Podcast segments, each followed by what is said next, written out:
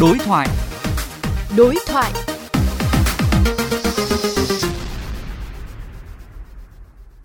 Thưa quý vị, theo tính toán của Bộ Giao thông Vận tải, tổng nhu cầu cát đối với các dự án đường cao tốc vùng đồng bằng sông Cửu Long triển khai giai đoạn từ nay đến 2025 là gần 48 triệu mét khối.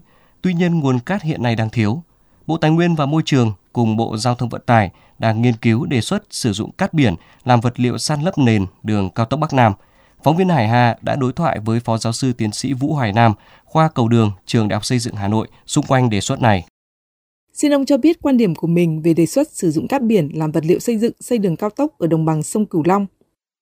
Ở nhiều nước thì đã cũng đã dùng để làm vật liệu thay thế cát tự nhiên, cát đen. Hiện nay Bộ Giao thông đang có một cái đề tài làm thử nghiệm đấy. Mình nghĩ là về mặt lý thuyết, kỹ thuật thì làm được.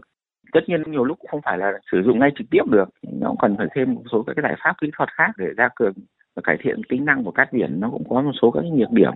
Các kỹ thuật đắp các thứ thì nó cũng đòi hỏi phức tạp hơn một chút quá trình kỹ thuật nó cũng đòi hỏi cao hơn một chút so với cát tự nhiên, bởi vì cát biển thì nó khá là sạch, cái lịch dính của nó kém tuy nhiên nó chỉ có vấn đề về cái độ mặn của cát thì phải tính thế này xử lý khi quá trình đắp ờ, rồi nước biển nó ra nó làm ô nhiễm môi trường, đặc biệt là những môi trường nước ngọt ở những cái vùng mà thiếu nước ngọt ấy mình đắp lên hoặc là nuôi trồng thủy sản ấy, thì phải đánh giá cái tác động môi trường Vâng, khi sử dụng cát biển để xây dựng đường cao tốc, cần lưu ý gì thưa ông? đấy là cái bài toán tổng thể mà. Từ việc lấy ở biển lấy ở mỏ nào rồi cự ly bao xa so với bờ biển để nó không ảnh hưởng đến cái hệ sinh thái biển rồi uh, xử lý cái giảm cái độ mặn của nó ra làm sao. Thì từ việc lấy nguồn cát ở đâu nó có ảnh hưởng đến ô nhiễm môi trường biển không? Rồi, rồi việc xử lý cái nồng độ mặn nó như thế nào? Rồi vận chuyển ra làm sao rồi vùng nào thì không được được phép đắp đặc biệt là những cái vùng đất mà có cái giá trị về nông nghiệp hoặc là thủy sản cao ấy Dạ. thì cũng nên là bộ giao thông cũng cần phải có những cái khoanh vùng như vậy chứ không phải chỗ nào cũng đắp được Vâng, xin cảm ơn ông. Và cũng liên quan đến những tác động của môi trường nếu khai thác cát biển, giáo sư tiến sĩ Đặng Hùng Võ, nguyên Thứ trưởng Bộ Tài nguyên Môi trường phân tích. Cái, cái đề xuất lấy cát biển thì tôi cho rằng về tinh thần thì là ổn. Nhưng mà chỉ có một cái điều là chúng ta xem là khai thác cát biển là ở vùng nào.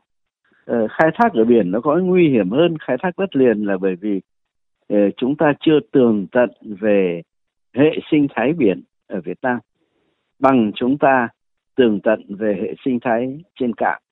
Thế chính vì vậy mà những cái tác động của việc cái khai thác mà làm gây tác động đến hệ sinh thái thì chắc chắn là ở biển chúng ta phải nghiên cứu kỹ lưỡng hơn Dạ. để cái việc khai thác cát biển nó không gây ra uh, làm mất cân bằng cho hệ sinh thái biển.